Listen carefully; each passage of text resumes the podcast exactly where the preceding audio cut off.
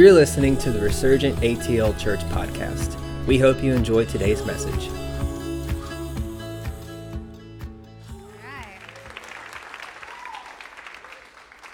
Woo! That's a good testimony. She, uh, Jessica, let me know that uh, a few weeks ago. She gave me kind of the inside scoop, and I can't tell you how much just man, my my spirit came alive. We were we we were standing all last year um, during school with her and her family, and it's just I don't know. It's just such a when you get those those breakthroughs, you know, that you've been contending for. Man, that's for the body. That's for all of us. That's all of our victory.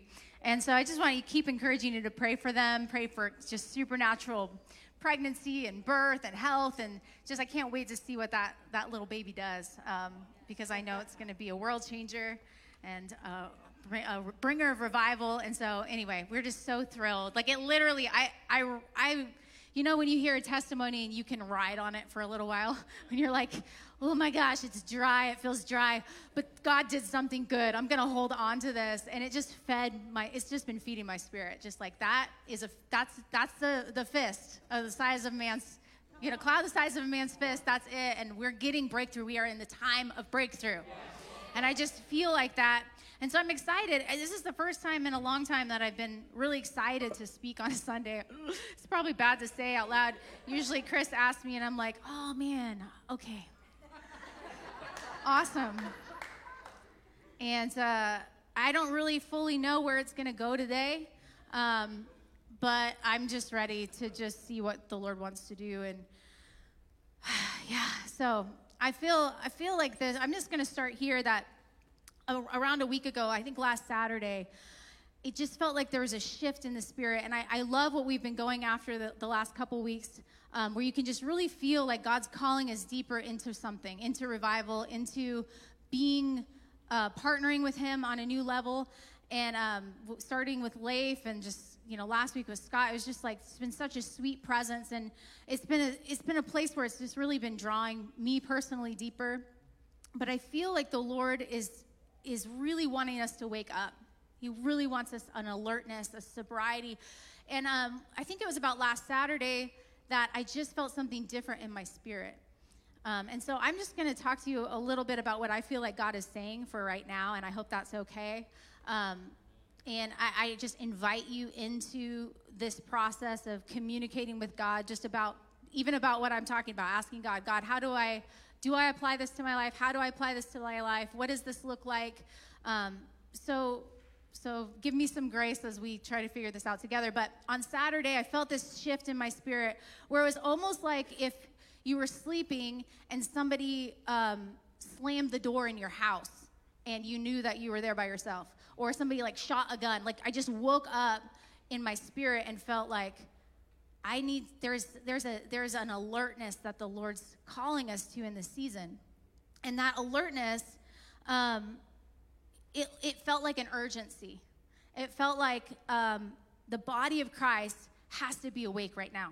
Like we have to choose to be awake right now, and um, and it was a it was it was an invitation to be prepared to be about the Father's business. Um, and there was a there was a sobering alertness there it was it was like a i have to i, I need to line up with what god's saying and I, I don't feel like i haven't been in line with what god's saying at all but there's also been a lot of distractions there's been a lot of chaos around us as a as a body um, this last few years is i mean i don't know that i've i've me and my mom have talked about it and me and Scott have talked about, it. like, I have never seen anything like this. I've never seen society changing so fast or, you know, um, the, the, just the yanking and the polling and the confusion of what can be said and what should we be focusing on and what is okay and what is what is our place in the body um, i've never seen it like i have in the last few years and i'm sure or last year and a half really and i'm sure a lot of you are probably in the same place like whoa this just feels weird this just feels crazy the, Lord, the world has lost its minds, right? That's how I. That's how my, our conversations are going at our house. Like, what is happening right now? and so I feel like there's just such an importance to line ourselves up with what God is saying right now. And um, there's a few different areas that I feel like the church has been kind of in. I feel like there's a there is a group of people who are pressing in and worshiping and going after revival and they're seeing like the plans that god has for us and i feel like that's you know really what as, us a congregation we're pushing into that like god what does that look like for us to be revival what does that look like for us to be your hands and your feet right now in this time um, and there's another part of the church where i feel like they're just they're sleeping they're happy to be sleeping they don't it's you know it's just chaos out there you know when you're really just done and you're like i would just rather just sleep through this, you know? Anybody? I'm the only one being honest. Um, I feel like there's a portion of the church right now who's like, I am more than happy to sleep through this. I'm more than happy to not be aware of what's going on. Um, and then there's another part of the church. These are where I feel like there's three. The third is is like on the matrix. You know, you got the red pill and the blue pill, right? Anybody? Uh, it's, not, it's not the Bible, but it's close. I'm just kidding. I'm just kidding. There's a lot of prophetic elements in the Matrix. I don't know. The Wachowski brothers say different, but I, I definitely see the prophetic symbolism in the Matrix. But there's this group of people who have gotten to the place where they're like, actually, I'd like to eat the blue, the blue pill. Like, I just want to eat a steak and think it's a steak. I just want to be fine with everything. I don't want to know. I don't want to. I don't want to be aware. Like, the Afghan church, underground church, people are dying, all this awful stuff's happening. I, it's just too much. Just give me the, the blue pill and let me go back to sleep. Let me just be completely absorbed in the matrix, right? And so I feel like it's really important right now that we be awake, that we be alert, that we not only be awake, but be in line with what God is saying during this time. And, you know, when that happened and I started feeling that shift in my spirit, it was almost like all of the excuses they just don't they don't matter. They don't matter. Like there there is discouragement, there's you know, real realities that we are all facing, um, you know, in our own lives, in our own finances, in our own health, in our own, you know, whatever it is. But at the end of the day, not that that doesn't matter to God, because it does, and and and He is going to be there in the midst of our struggles. But at the end of the day, I have to be in alignment with what he's doing. I can't be distracted. I can't afford to be distracted by the chaos of the world or the chaos of my home or the chaos of my life. Like, I have to be about the Father's business because that's what Jesus did. Jesus is our example, right? Jesus was about the Father's business. And so there's just this urgency I feel like in the in the in the spirit that we wake up and so we're going to talk a little bit about that. What does that look like, and um, and practically, and all those things. But I think just starting for me, it started with a conversation. God, let me be soberly alert to what's going on in your in your realm. So I don't want to miss that. I want to be able to be available because I feel like the church is is is being elevated. It, it, it's being invited in to be elevated, to be his hands and feet in this time, to be his words in this time, to be his kindness, his heart, his love, his forgiveness. Like we are the expression to the world, right? That is us, that is our role. And so, you know, if we're distracted by negativity or fear, then we can't portray his heart. So we got to get in line. Um, are you guys still with me? Are you good? Okay. All right. All right. So, um, so about around the same time, uh, around the same time last week, the Lord showed me a vision of um, a donkey with a telephone, and I was like, okay, cool. and so I felt invited to go read um, about Balaam. I can't ever say his name. Balaam, Balaam, Balulam. I don't know. Balaam and his donkey, right?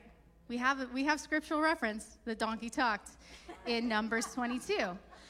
I've read this story before, even though Numbers in Deuteronomy and Leviticus, some of these, they get a little namey and intense for me. I mean, there's like chapters and chapters of stuff, names and stuff, and I'm like, oh, plans.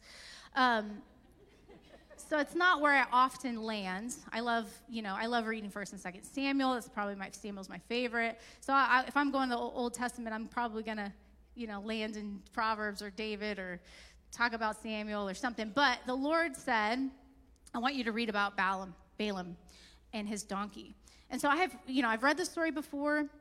It's an interesting story. I know, like, a lot of people are like, well, if God can use, my mom said this, God can use a donkey, he can use me, right?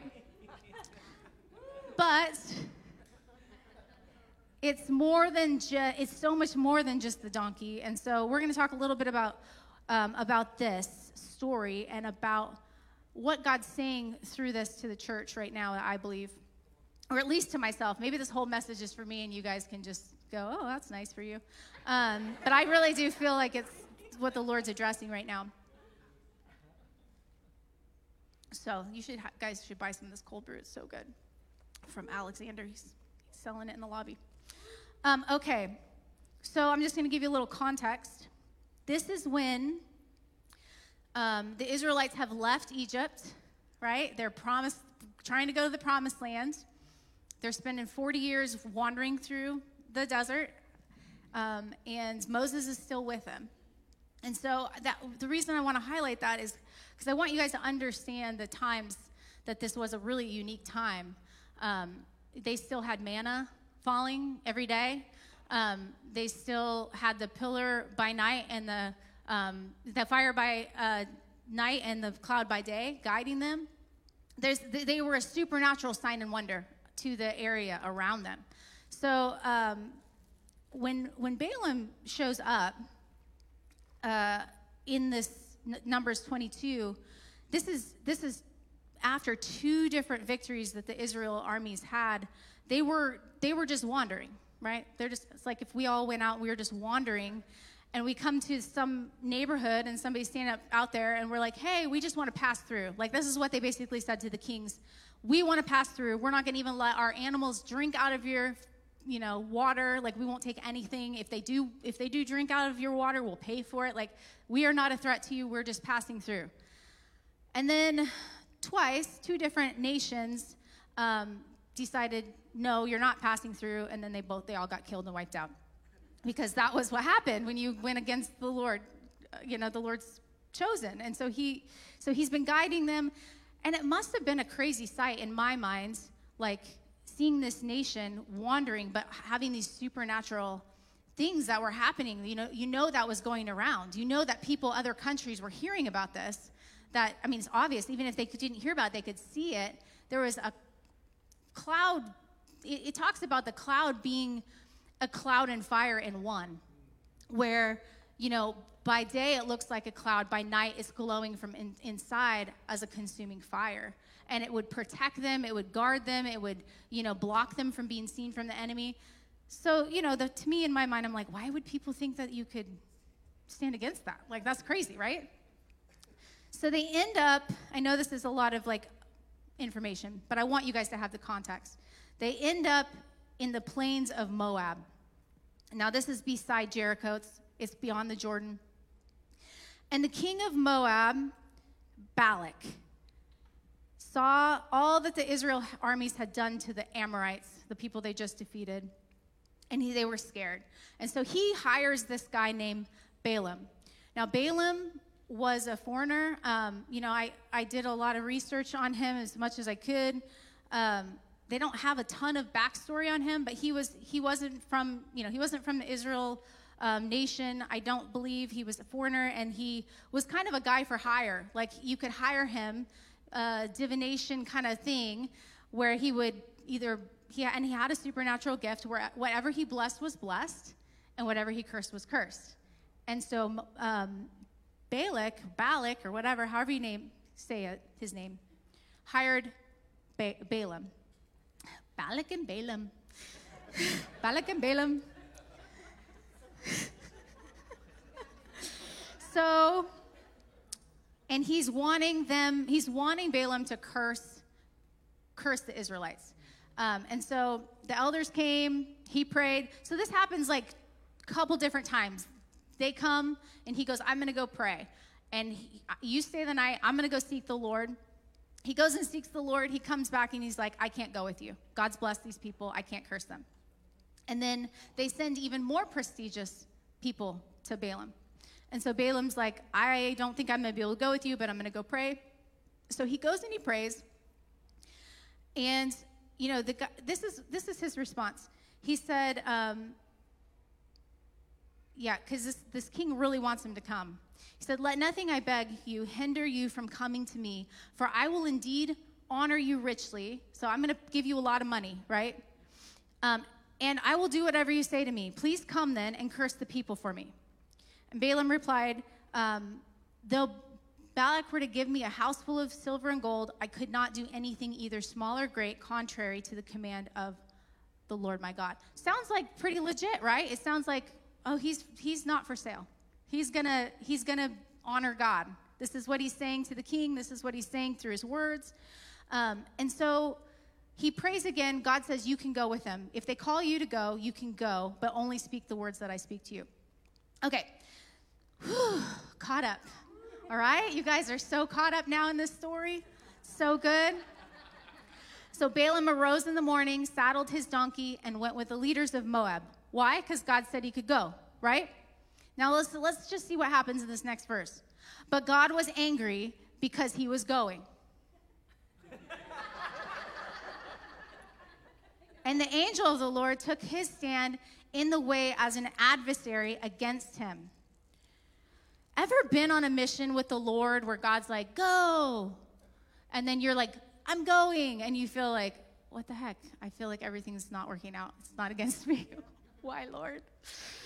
First of all, God didn't call him to go originally. He asked, and he, anyway, whole nother side note of trying to get our way. But he's going, right? And God said, okay, go. Now, God is angry with him. So I was like reading this going, what the heck, Lord? This is so weird. Like, but I, I feel like this happens, you know, sometimes in life. And so, anyway, there's just a small side note. If you feel like God is against you in a season, it's a great time to invite him in closer. It's a great time to, to go, okay, God, show me what I need to do in this season because I want to be in alignment. See, we're talking about alignment this morning. Um, so he, God's angry. He sends a big old angel to stand in the way against him. Balaam doesn't know. He's riding his donkey.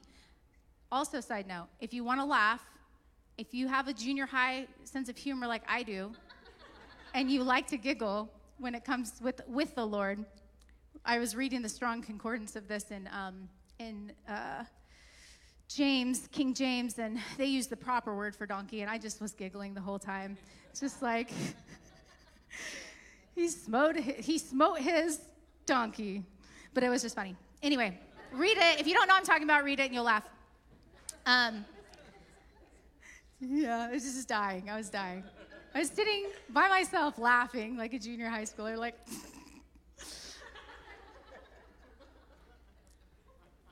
Smote his donkey. But the real word, the real word.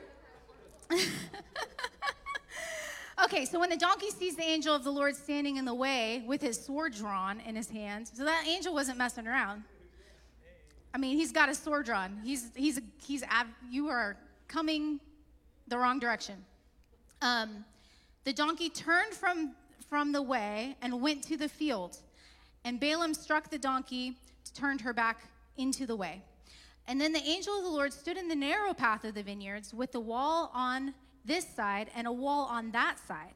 When the donkey saw the angel of the Lord, she pressed herself against the wall and pressed Balaam's foot against the wall, and he struck her again. And then the angel of the Lord went further and stood in the narrow place where there was no way to turn left or right. So it's like an alley. There's no way to go around at this point. The, the donkey can't dodge the angel. It's like, I will, I will directly run into you if I keep going, right? There was no way to turn right hand or left hand. When the donkey saw the angel of the Lord, she lay down under Balaam. And so Balaam was angry and struck the donkey with a stick, or smote it. Smote it.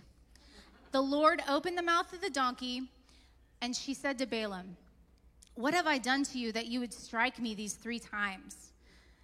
And then Balaam said to the donkey, Because you have made a mockery of me, if there had been a sword in my hand, I would have killed you by now.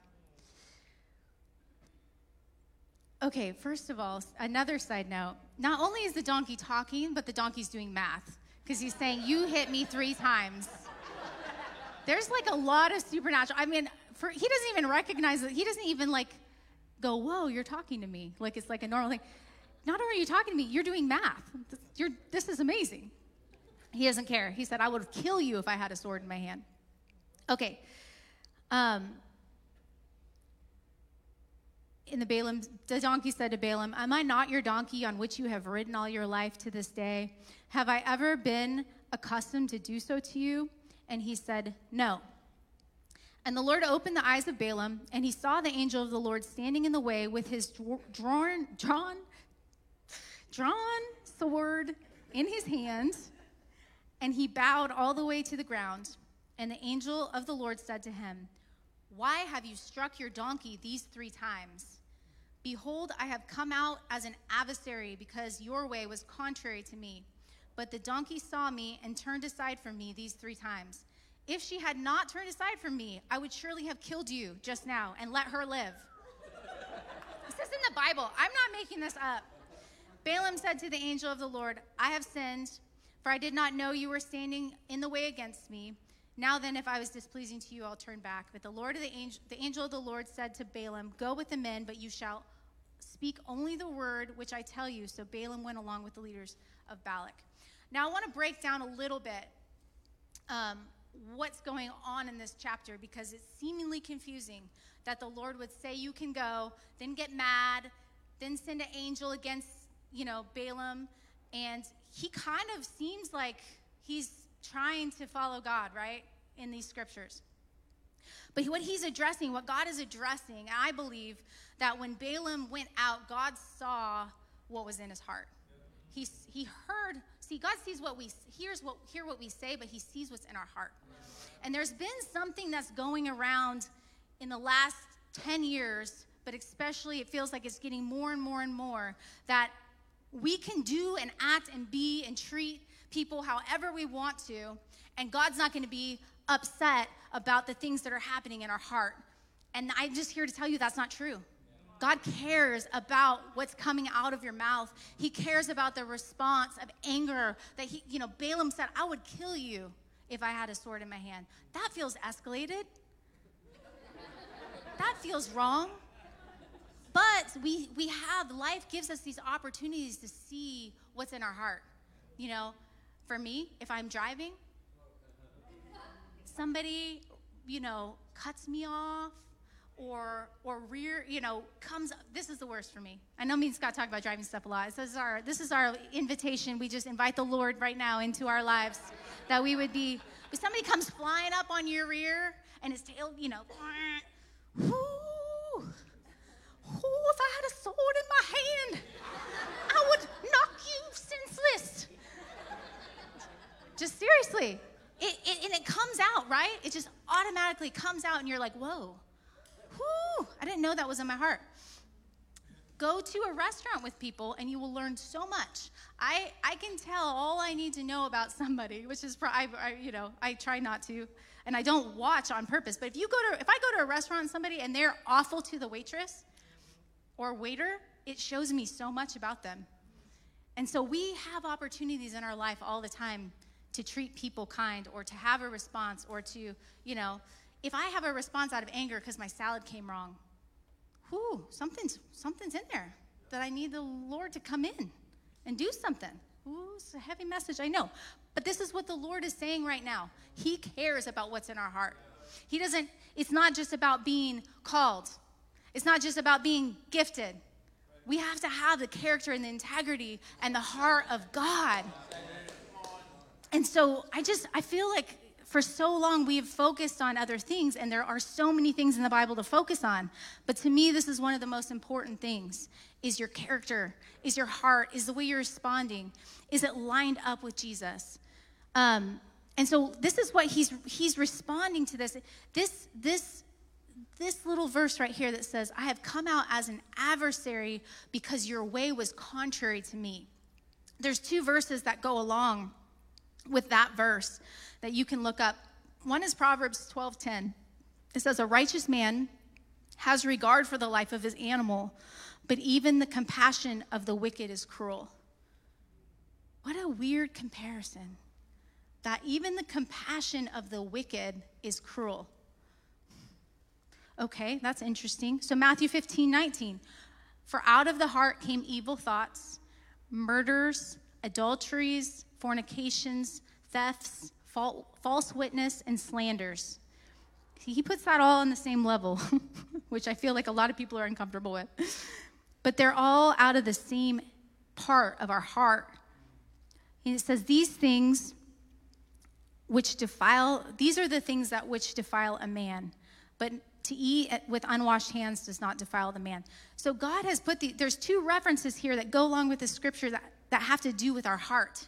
See, I believe that God was coming against what was in Balaam's heart. And after this verse, he goes on to meet with the, the um, king, and again, seemingly seems okay. He, except if you read, he's making, so they, the king um, Balak has him come, and he has him, he builds seven altars. He does seven sacrifices, because back in the Old Testament, they did sacrifices. But he's doing them on the altar of Baal, seeking the Lord from doing sacrifices on the altar of Baal. Do you see the, there's starting you're starting to see a different picture right? Of like oh his character his integrity his alignment with god. There's so much compromise mixed in here. And i believe right now the church is full of compromise that we've been like oh it's okay if we seek tarot cards. It's okay if we go to psychics. It's okay. As long as you know as long as we're communicating with jesus too and you have this whole weird spiritualism that is not biblical and we have to be biblical we have to be, he has to be our source. And so he's doing, he does this three times where he goes up and he makes these sacrifices. Um, and Balak has him come to make these sacrifices so that he can curse the Israelite armies. And all three times he goes, you know, he does the sacrifice, da, da, da, goes to seek the Lord, and ends up blessing the, the Israelite armies. And so Balak is really frustrated, you know, because he's like, I brought you, and I'm telling you I'm going to pay you. I'm going to pay you well. And so, seemingly, Balaam does what he's supposed to do for the Lord, right? Because he said, I'm not going to say anything that you wouldn't say. I'm not going to do anything that you wouldn't, wouldn't do. But sneakily, after he blesses them three times and prophesies over them three times, he teaches, Moses talks about this. And in, um, I'm going to get the right verse. I want to get the right verse. Moses talks about this in 25, it's talked about in, in, Numbers 25, and it's talked about in 31 as well. But what he actually did is Balaam taught the king how to deceive the Israelites. He blessed them with one in you know from the from the mountaintop, but he actually sat with the king and taught them this is what you need to do to get Israelites to fall. You need to teach you need to teach your women how to seduce them and you need to get them to eat your sacrificed food um, that had been sacrificed to idols.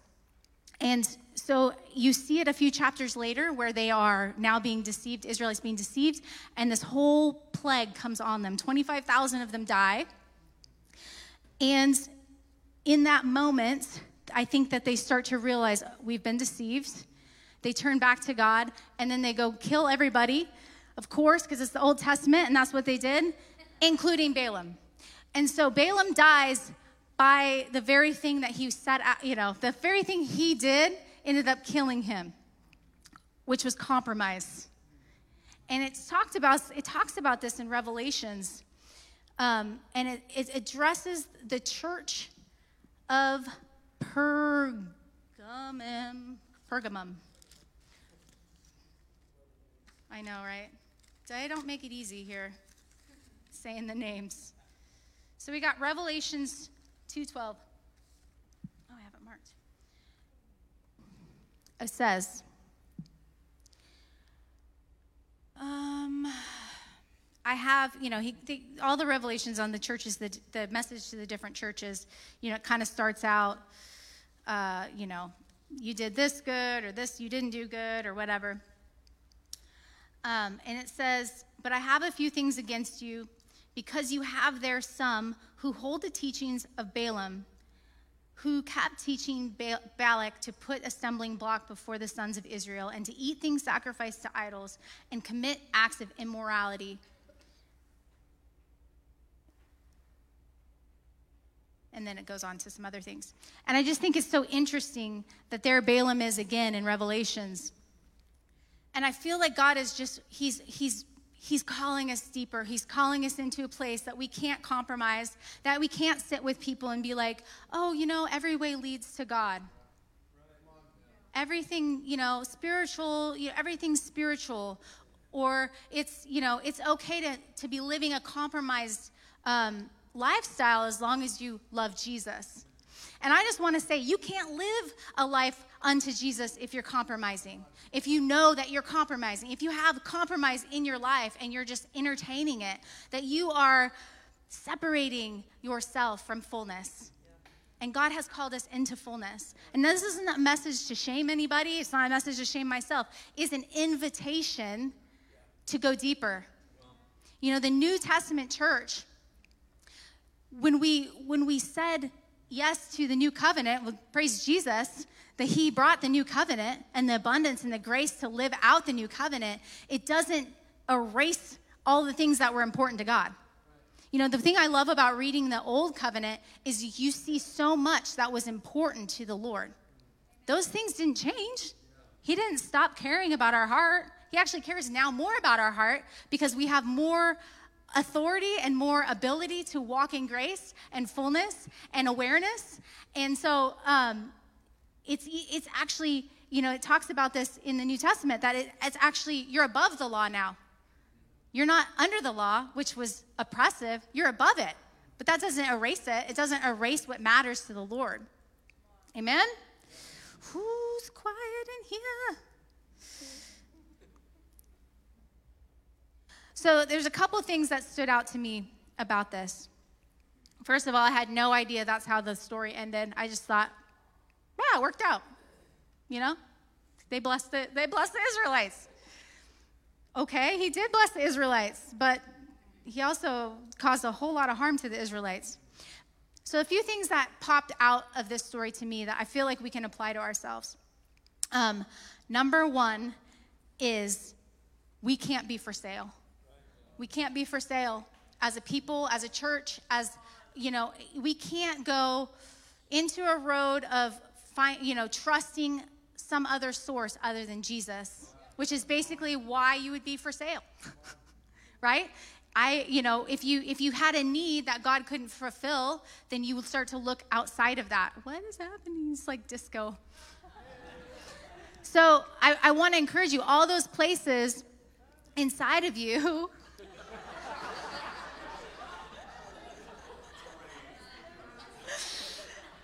that pop up, sometimes they pop up with, ooh, if I knew this person, or if this person saw me, or if I had access here, or if my voice just got on this show, or if I just, it's just, it's just the truth. If I had influence and I'm willing to sell myself to get it, that's, then I'm for sale. If I need to be looking outside of God as my source, what is happening? It's not. Lord just highlighting it. It's distracting.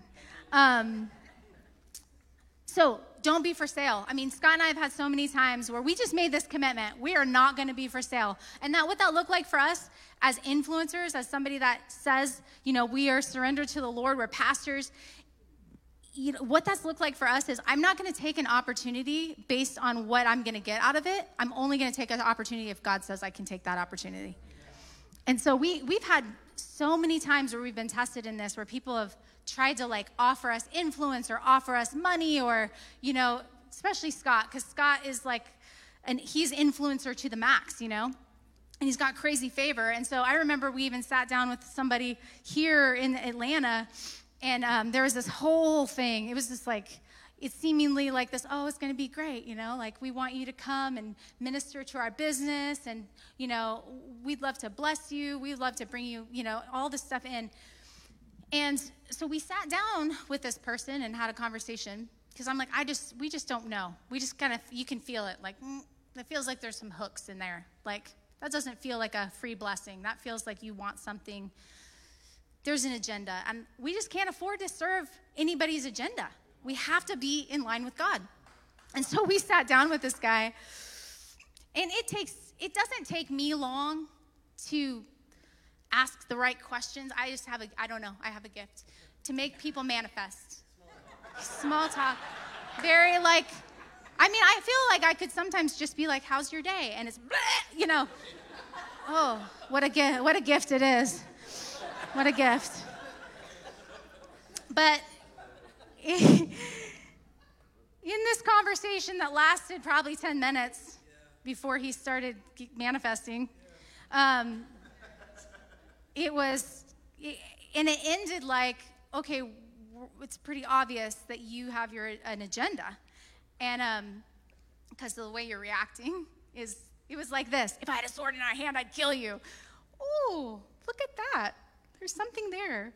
Um, so we left, and then like Scott had a conversation with him like right after, and he's like, "You should divorce your wife because, you know, basically probably because he just didn't like me." But I'm like, "Oh yeah, he was trying to divorce your wife, leave leave her, and come join this, you know, company and be my bless what I'm blessing, basically.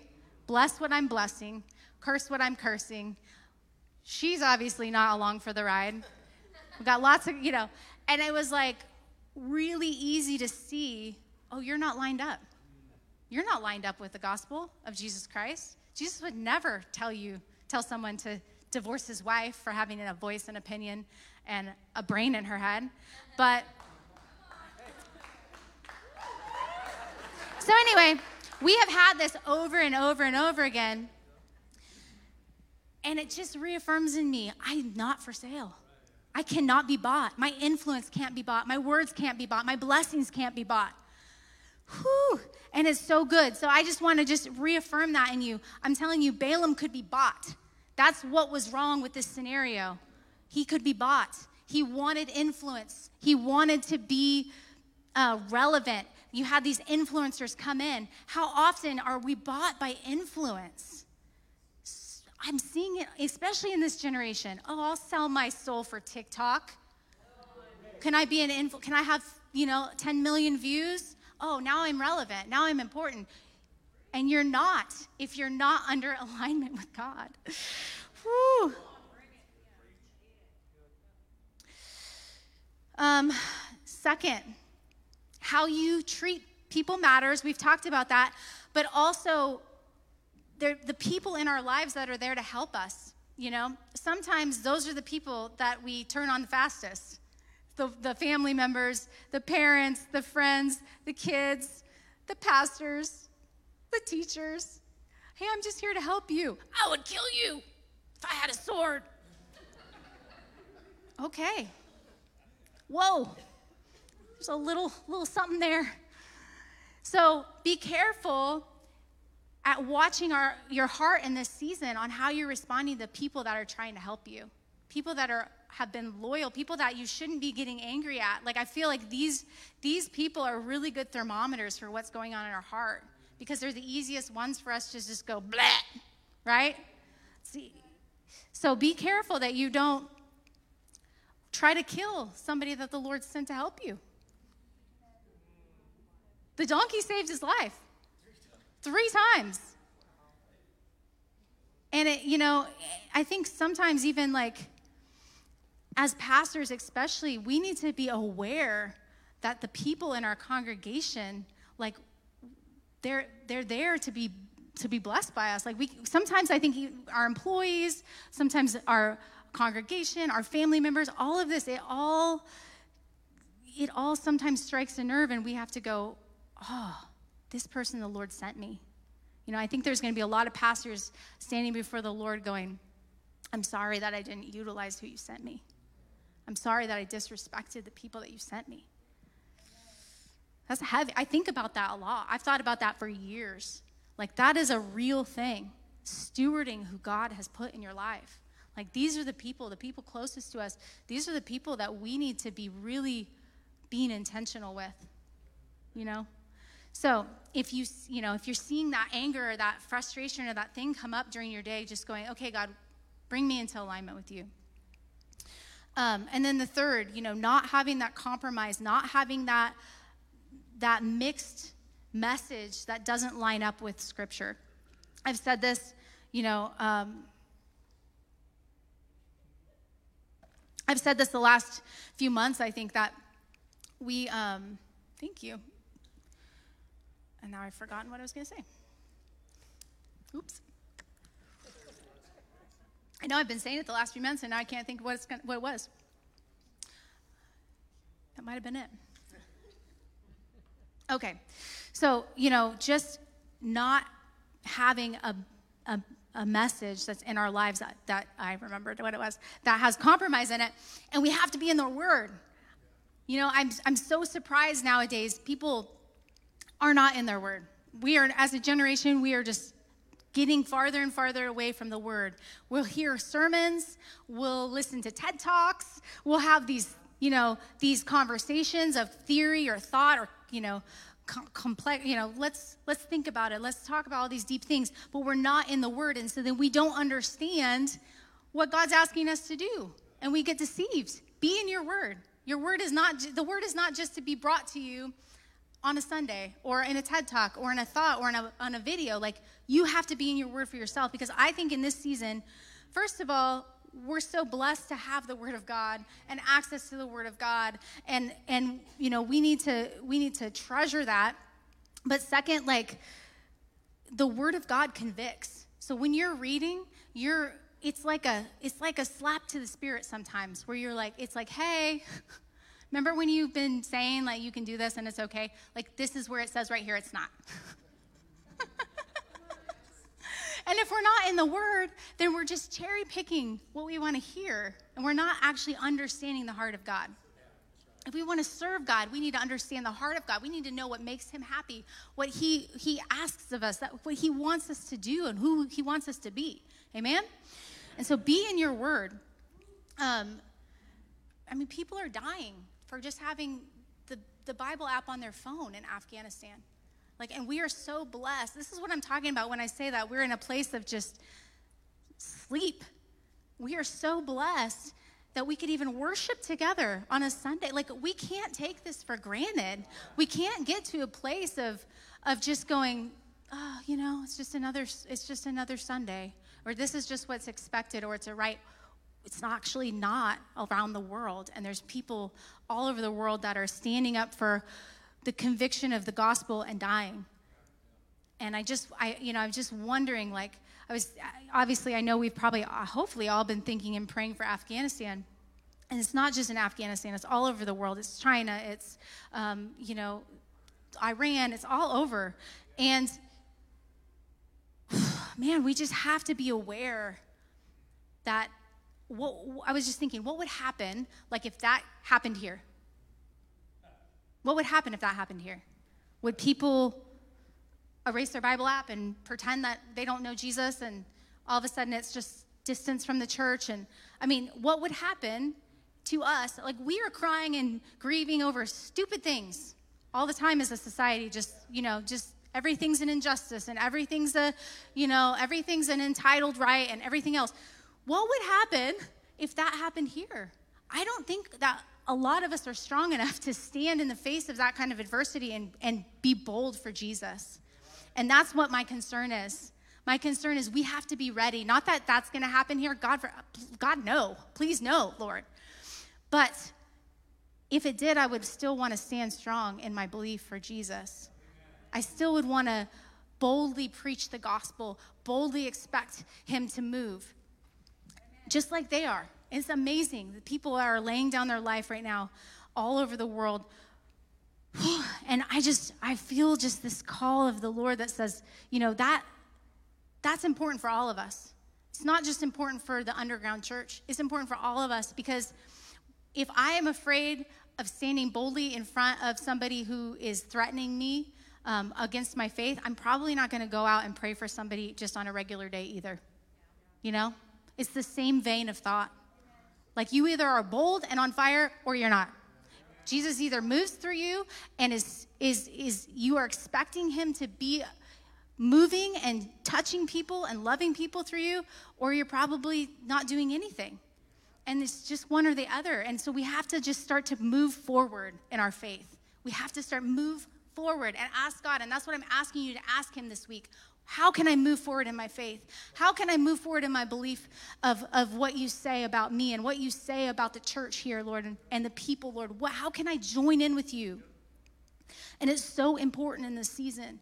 And I think sometimes when it comes to other countries like Afghanistan, we kind of, for me, maybe it's just me, I just think, oh, you know, I don't, I haven't been there, so I don't know what it's like there. I don't know, you know, um, I haven't, I haven't known like what normal looks like there. So maybe this is normal for them. It's not.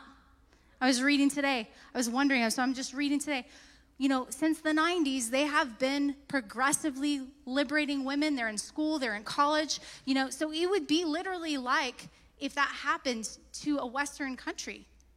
It'd be like if that happened here. And all of a sudden, none of the women in here can have a voice. None of the women in here can, can say, um, can, can go to school anymore. We all have to be silent. And, and I won't even get into everything that's happening there. Um, but I just, I just want to encourage you guys like, wake up. We have to wake up. We have to get about the Father's business. We have to be praying for these countries. We have to be partnering and covering and caring. You want to know how I know society is breaking down? People don't care. People don't care about each other as much as they did before. I was just reading this thing on, um, I was just reading this news article about something that happened here in Atlanta. And it's heartbreaking to me to hear the com- to read the comments and to see the breakdown of, of just having a, a heart in your chest and caring about people. And I, I don't want to get into all of it, but it's it's all over everywhere. Like if you look at, you know, any news story, read the comments. You can see the thermometer of humanity. This woman, this woman had gotten murdered in our city and people were just making fun of her, making fun of the situation, making fun. It's like, what?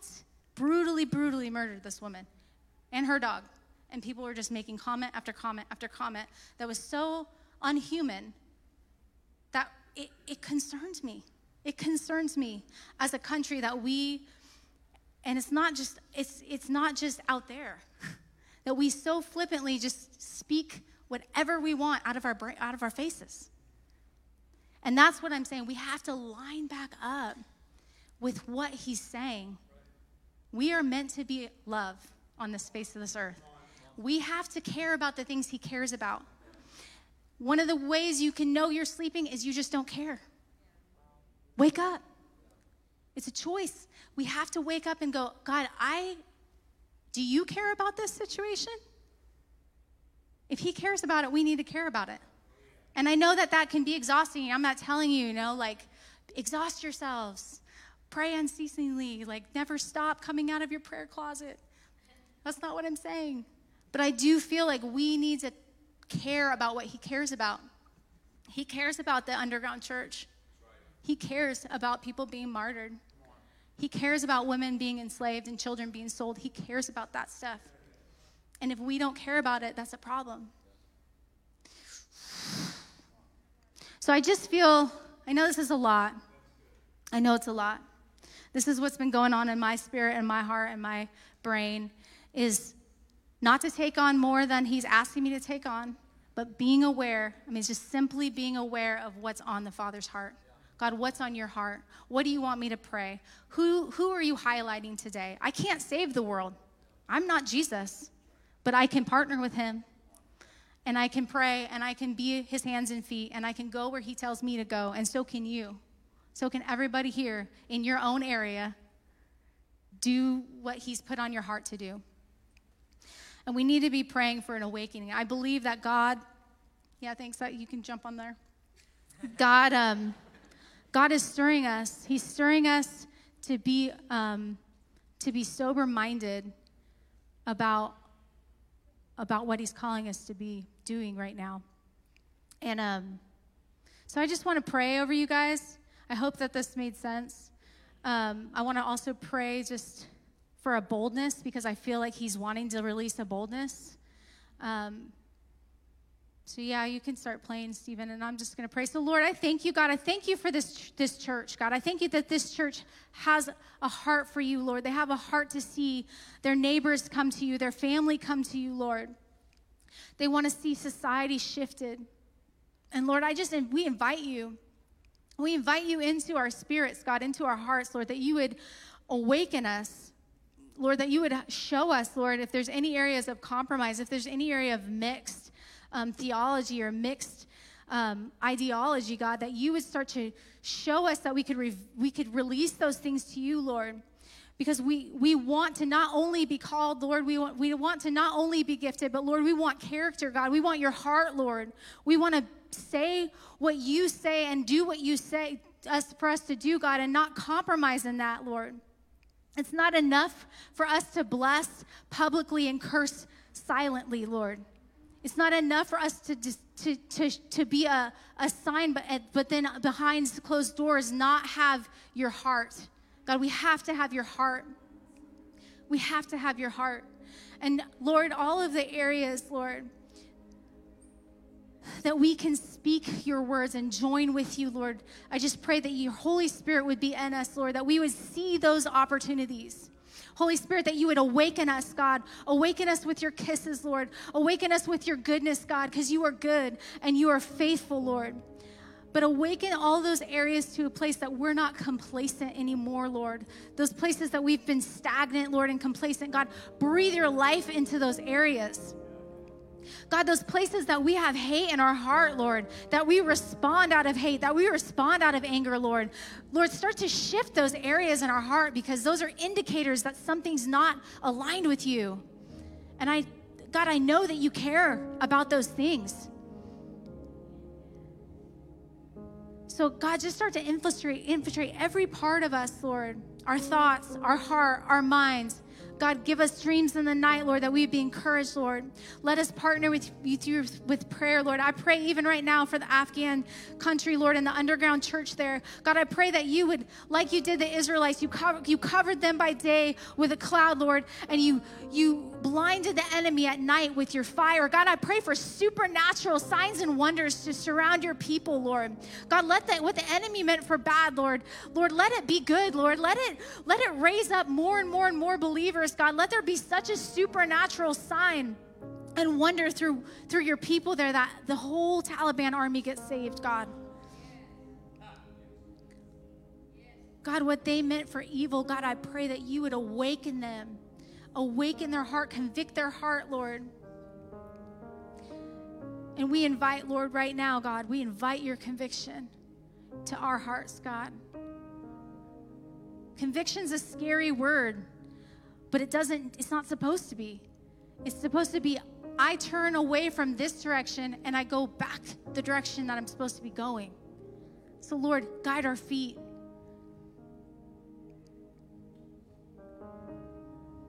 Guide our feet, Lord, that we would go the direction you're going, Lord.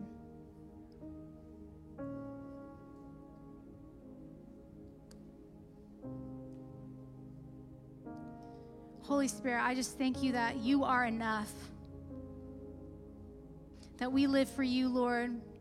And if we if we die, we die for you. And I pray that that would be the, the cry of the church, Lord, that they would love their lives not unto death, Lord.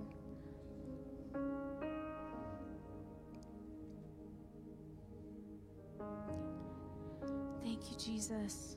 Put a boldness, Lord, a Holy Spirit supernatural boldness, Lord, on this people. That nothing, Lord, when fear would show up, that it would actually ignite a boldness in us. If there's a situation that you're facing, I just speak a boldness where the fear rests. I speak a boldness that the God would raise up a righteous boldness in you, that you would know the direction of the Lord for your life because the boldness is saying, Nope, this way.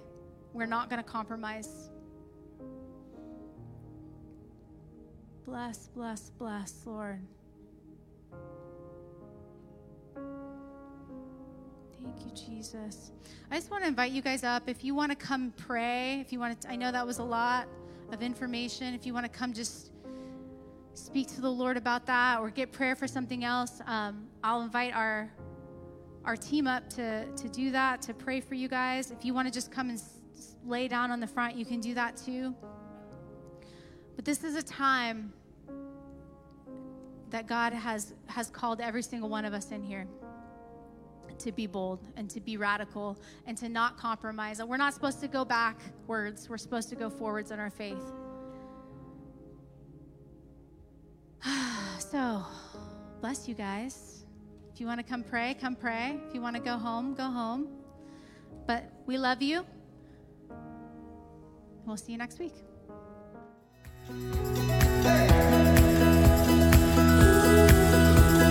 For more resources and information about Resurgent ATL, please visit our website